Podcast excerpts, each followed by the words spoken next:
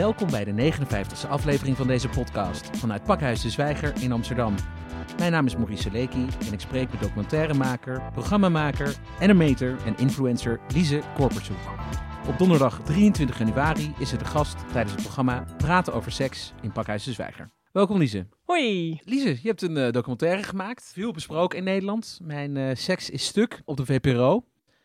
Ja, de vraag is natuurlijk voor iedereen die de film nog niet heeft gezien, waarom heb je besloten om deze documentaire te maken? Ik heb besloten om ja, waarom heb ik besloten om een documentaire te maken hierover? Die vraag krijg ik heel vaak en elke keer dan sla ik toch weer een beetje dicht. Uh, maar ik zal het even goed uh, uitleggen. Um, ik wou graag iets maken over mijn seksualiteit, omdat ik altijd het gevoel heb dat er iets niet mee klopte. Uh, dus eerst wou ik een serie maken en ik ga nu eventjes, nou ga ik het even helemaal vertellen. En dat heb ik verkocht aan de VPRO. En terwijl we ermee bezig waren, kwamen we eigenlijk tot de kern. En dat was dan waarom uh, ik altijd binnen een lange relatie mijn zin in seks verloor. En terwijl dat een beetje de kern werkt van de documentaire. Want we dachten een beetje, wat hier maken we een documentaire van. Want een serie wordt al snel zo jolig. Dachten, nee, we maken er echt even een serieus stuk van. Merkte ik dat dat bij zoveel vrouwen iets aan deed gaan. En dat ik er zoveel gesprek over had. Ik dacht, oké, ik, ik heb hier iets. En ik heb geen moeite met uh, mijn kwetsbaarheid laten zien. En uh, ik merkte aan vrouwen waarmee ik erover sprak, dat zij best wel soort van een beetje gingen fluisteren bijna. Of een soort van met een beetje schaamte of uh, daarover spraken. En toen dacht ik, oké, wow, dit is dus iets wat misschien licht nodig heeft.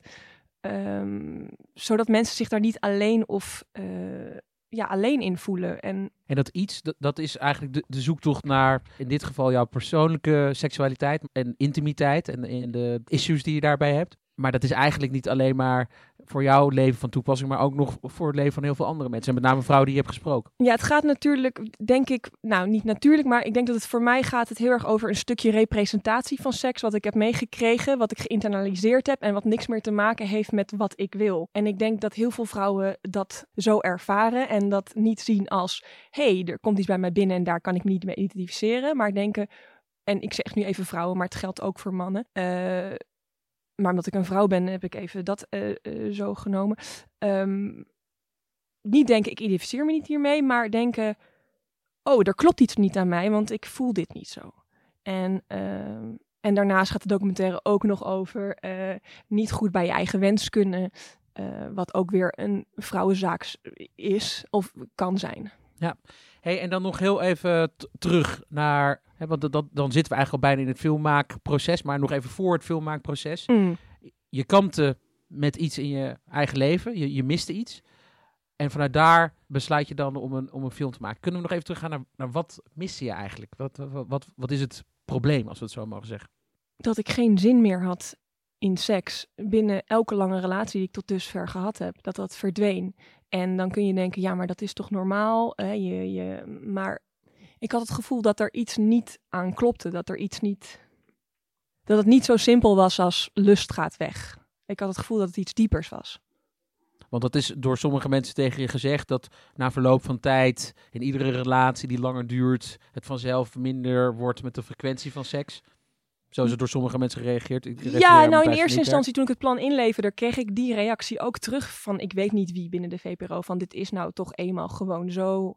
En toen ontstak er bij mij een vuur. En toen dacht ik, nee, maar als, laten we dat dan onderzoeken of dat nou eenmaal zo is.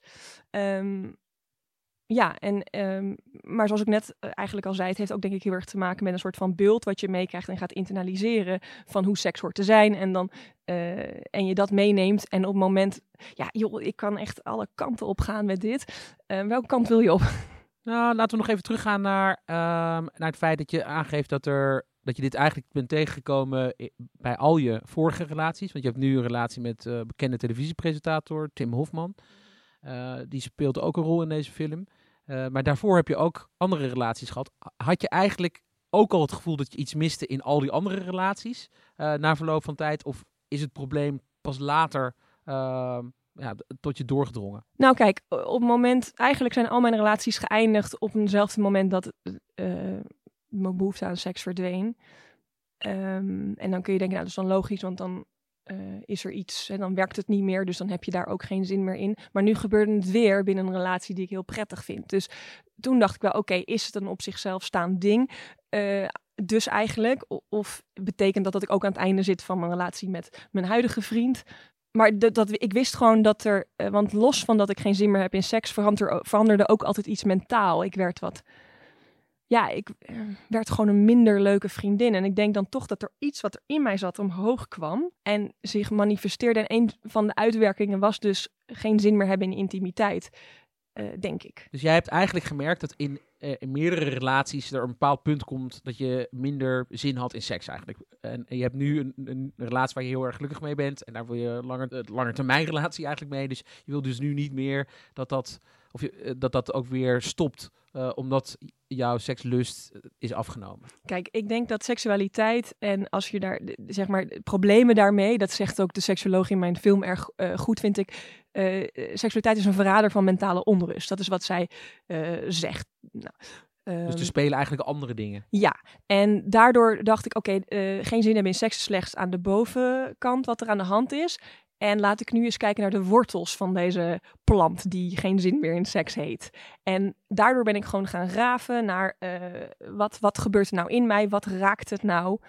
Uh, en dat wou ik eigenlijk laten zien, omdat ik, uh, als het gaat over geen zin meer in seks en je pakt een glossy magazine erbij, dan gaat het altijd over op, gelijk oplossingen voor het probleem aan de oppervlakte. Terwijl dat, ja, ik, ik dacht gewoon niet, dat is het niet. Ik denk dat je veel beter iets kan oplossen wat dieper zit, waardoor er uh, weer mooie seksbloemetjes gaan uh, bloeien, zeg maar. Um, hey, en we hebben het over probleem en over oplossen. Ik heb het zelf daar ook over. Hè? Ervaar het als een probleem. Maar ervaar je het eigenlijk als een probleem? Is dit een gemis? Of is dit gewoon jouw seksdrive, wat op een bepaald punt gewoon stabiel is?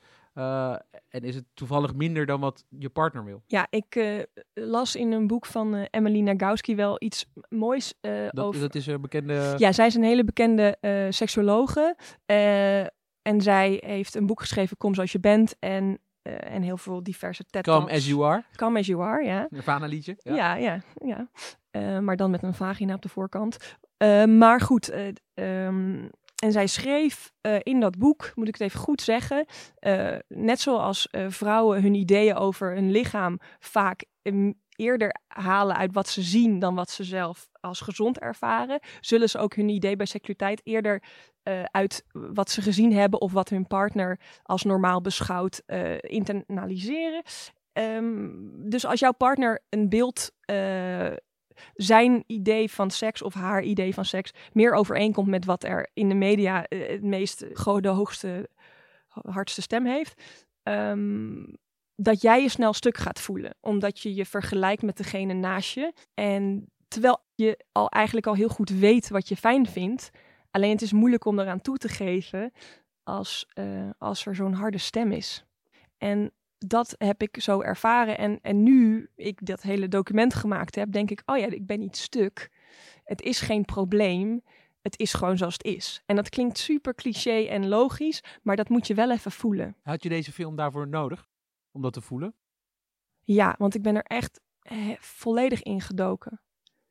En ik maak ook graag dingen omdat ik dan ergens helemaal in kan verdwijnen. En en dat ik, zelfs als ik sta te douchen, dan bestaat het. En dan kan ik het echt leven en over nadenken. En dan draait mijn hoofd over uren. En dan kan ik, dan kan ik daar komen. En al die nieuwe input die ik kreeg via alles wat ik heb ondervonden. En dat is ook een reden dat ik die documentaire wou maken. Want ik weet gewoon dat als ik er iets van maak, dan wordt het naast uh, echt ook iets waar ik hopelijk wat aan heb. Het is iets wat ik echt ervaar en echt, echt wil weten. Er zijn mensen en die hebben kritiek uh, op, ja, ja, laten we zeggen, jouw openbare zoektocht. En ook op het medium wat je hebt uitgekozen. Uh, Adriaan van Disney refereert daar bij De Wereld Draait Door nogal vaak aan van ja, dan staat het op YouTube en dan blijft dat voor de eeuwigheid, ook voor je kinderen eventueel later, blijft het allemaal toegankelijk. Maar waarom heb je gekozen eigenlijk voor het medium documentaire? Had dat ook een ander medium kunnen zijn? Had je er ook een liedje over kunnen maken of een boek over kunnen schrijven? Nou kijk, ik denk dat er uh, al boeken over zijn geschreven. Uh, Daan Bol heeft een uh, soortgelijk boek geschreven over haar zoektocht naar waarom zij juist altijd meer zin heeft in seks dan haar vriend. En ze noemen het liefde? Onze redactie gaat het even uitzoeken.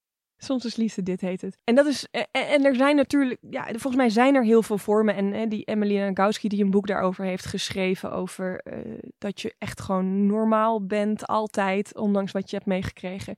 Dit is mijn medium video. Dit is hoe ik dingen maak. En voor mij is dit heel logisch. En ik denk het fijne van hoe ik het gemaakt heb, is toch dat video, daar, daar kijk je toch sneller naar dan dat je een heel boek leest. Dus toegankelijk voor, ik voor denk, meer mensen. Ja, ik denk dat het toch iets toegankelijks heeft. En daarnaast ehm, ben ik gewoon echt. Ja, ik heb zoveel met video gewerkt dat ik die camera goed kan vergeten als ik maak. En ik denk dat dit onderwerp dat wel behoeft. Ehm, ik heb nul problemen met dat het op YouTube staat. Ik sta, uh, daarom zat ik ook zo rustig bij de Wereldrijd door. Want ik sta echt heel erg achter mijn film. En ik vind het heel mooi wat ik gemaakt heb. Ik vind het heel goed wat ik gemaakt heb. Ehm, mijn hart vult zich nog dagelijks met liefde door de berichten die ik krijg van vrouwen die eindelijk een stukje representatie zien, wat ze nog nooit hebben gezien blijkbaar, die zich minder alleen voelen. Ik voel me minder alleen door deze vrouwen en mannen die mij mailen. Wat, wat mailen ze zoal? Dat ik hun woorden uitspreek. Ze mailen hun verhaal. Uh, ze, ze, ze komen met tips en tricks. Uh, ze... En zijn er, en dan nog heel even om bij de, de mensen die min of meer in hetzelfde schuitje zitten. Wat zeggen zij dan? Zeggen ze van ja, we hebben weinig, weinig seks meer. Wat, wat, wat, wat, wat krijg je echt letterlijk terug, zeg maar? Nou, dat mensen bijvoorbeeld het gesprek met mijn moeder in de documentaire, dat ze dat herkennen en dat er puzzelstukjes uh, in een puzzel vallen voor ze. Dat ze denken, oh ja, ik heb ook niet echt geleerd om in contact te staan met wat ik fijn vind. Dus hoe de fuck ga ik dat in bed doen?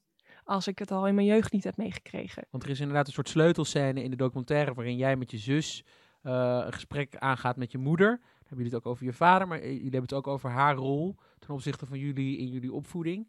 Terwijl er ondertussen heel ouderwets uh, sigaretten binnen worden gerookt en rode wijn wordt gedronken, wat ik wel een mooi detail vond.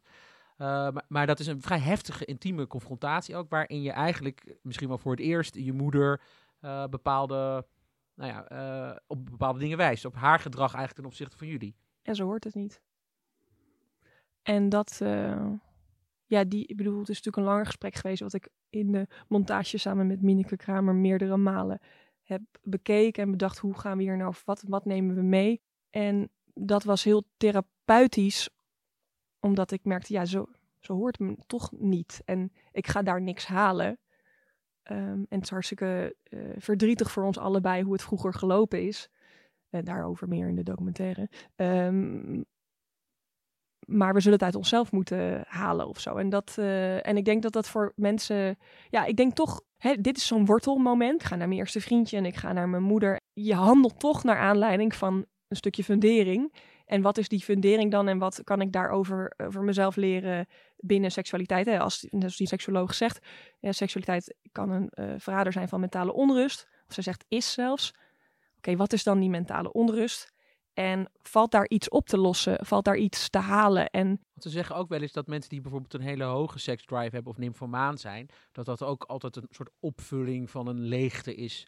Of bevestigingsdrang, omdat er in het verleden iets mis is gegaan in de opvoeding. Of een ouder ontbreekt of uh, misbruik is geweest. Dat soort uh, psychoanalyses die worden heel vaak gebezigd. Ja, en dat vind ik ook niet zo'n gek idee. Want bijvoorbeeld vroeger in gezelschappen was ik of de allerstilste of de allerluidste. En in feite zijn dat allebei de, dezelfde persoon. Dat is namelijk iemand die zich afzondert van de rest. En ik denk inderdaad dat geen uh, zin in seks en heel veel zin in seks, dat dat allebei een, een, ja, een, een oorzaak heeft die waar mogelijk in, in je vroeger ligt. Um, dus ja, ik geloof daar wel in. Lise, in de film geef je ook aan dat dat, dat die jouw seksdrive, om even zo te zeggen, dat het dus ook afneemt in de relaties uh, wanneer je je veilig voelt. Dus op het moment dat, dat de eerste verliefdheid over is en je in een relatie zit en nou, misschien de fase van verliefd zijn naar houden van is gegaan. Kun je je voorstellen dat er wel seksuele gevoelens van jou bestaan ten opzichte van andere mannen, waar je misschien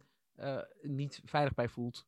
Terwijl ik in een relatie zit. Ja, dus dat, dat het extern wel, wel leeft. Ja, nee, die, die behoefte.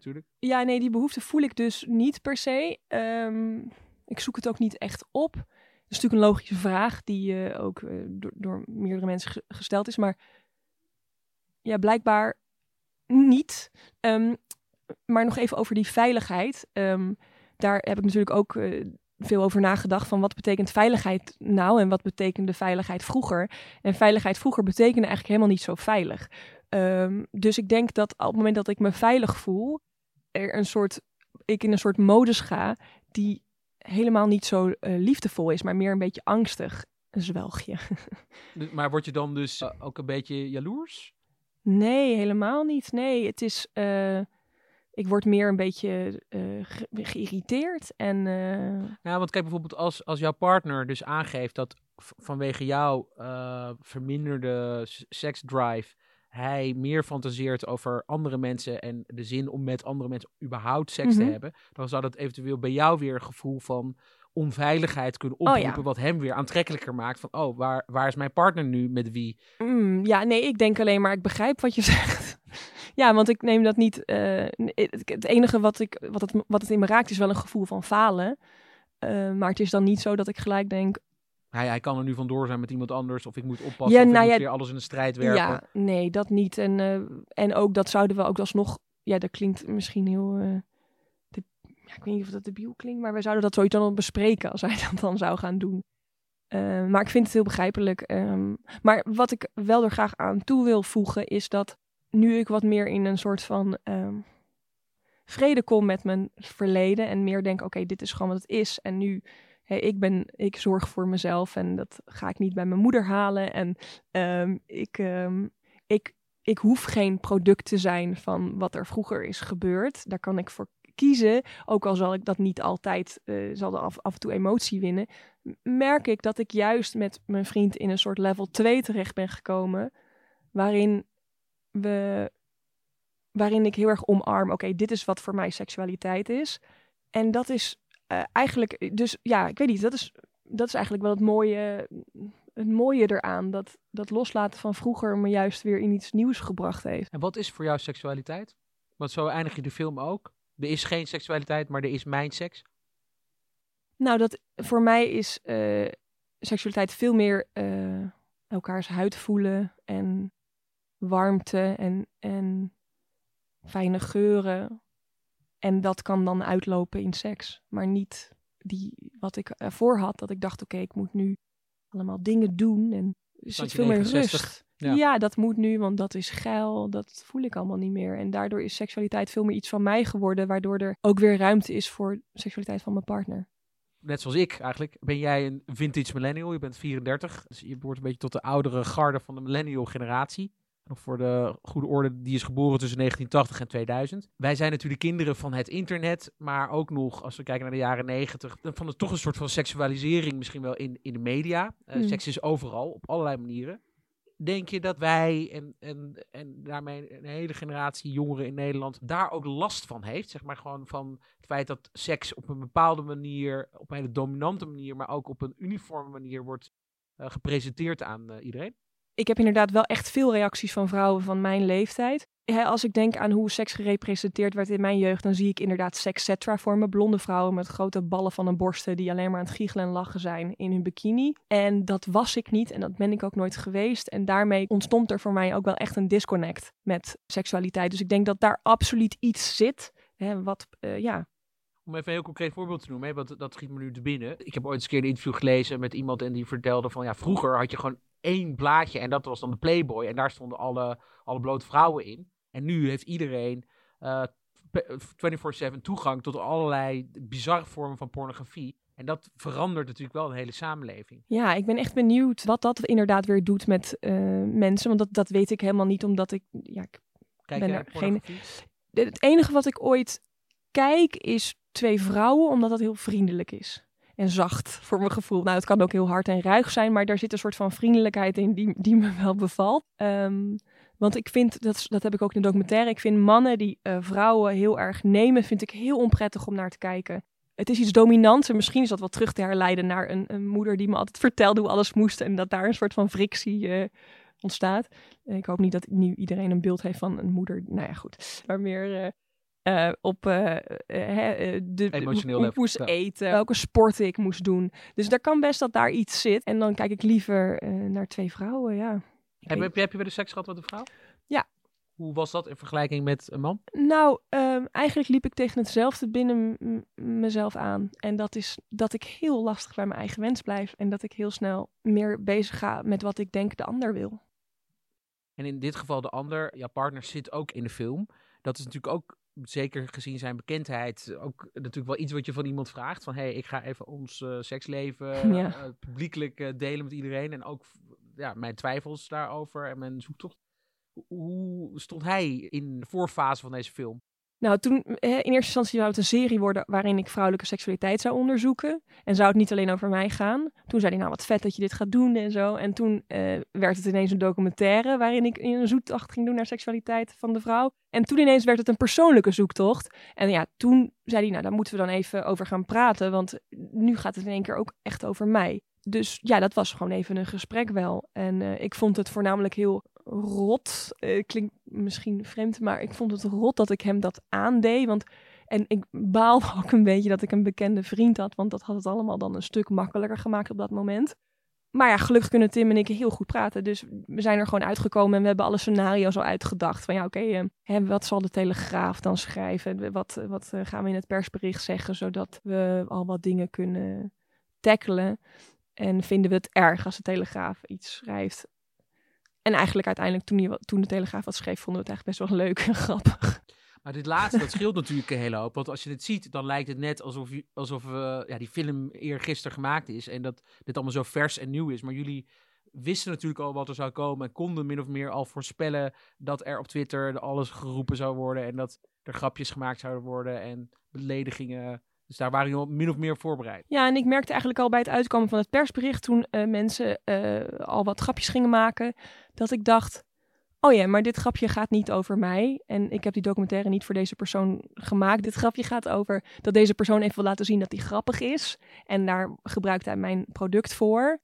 Uh, nou ja, fijn dat ik die, die mogelijkheid heb kunnen geven maar die documentaire is niet voor jou. En dat is eigenlijk hoe alle kritiek van me afgleed. Want ja, ik kreeg inderdaad wel veel kritiek. En toen dacht ik echt van, jeetje jongens, rustig. Ik heb gewoon alleen maar een documentaire gemaakt. Maar het raakte dus blijkbaar heel veel mensen in iets.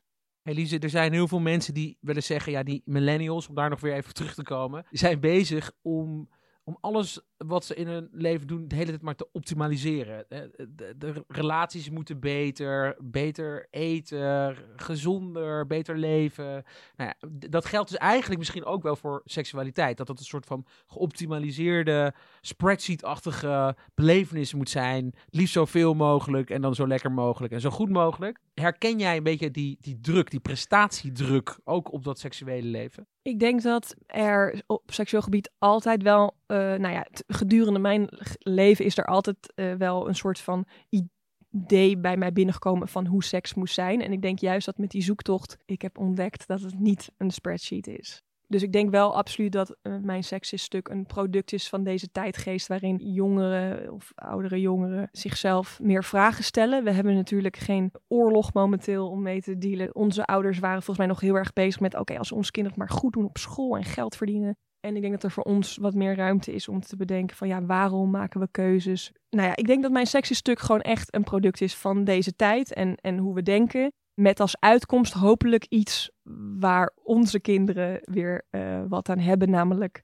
ja, luister naar jezelf en niet naar wat je meekrijgt. En dat wordt natuurlijk altijd heel erg vaak gezegd, maar dat is gewoon zo waar. En als jij kinderen krijgt met je huidige partner of met iemand anders, hoe hoop je dat zij met seksualiteit om kunnen gaan? Gewoon open en rustig. Ja, in de documentaire um, Wit is ook een kleur, geloof ik, van uh, Sunny Bergman. Moet kinderen kiezen tussen wat is, wat is een lieve pop en wat is een stoute pop. En dan staat er een witte en een zwarte pop. En dan alle witte en zwarte kindertjes zeggen eigenlijk: de witte pop is de lieve pop. En er is één kindje en dat zegt: dat weet ik niet, want ik ken ze niet. En wat het verschil is tussen dit kindje en die andere kindjes, is dat dit kindje met uh, haar moeder het over kleur heeft gehad. En ik denk echt dat je het inderdaad gewoon over dingen moet hebben, ook al vragen je kinderen er niet om.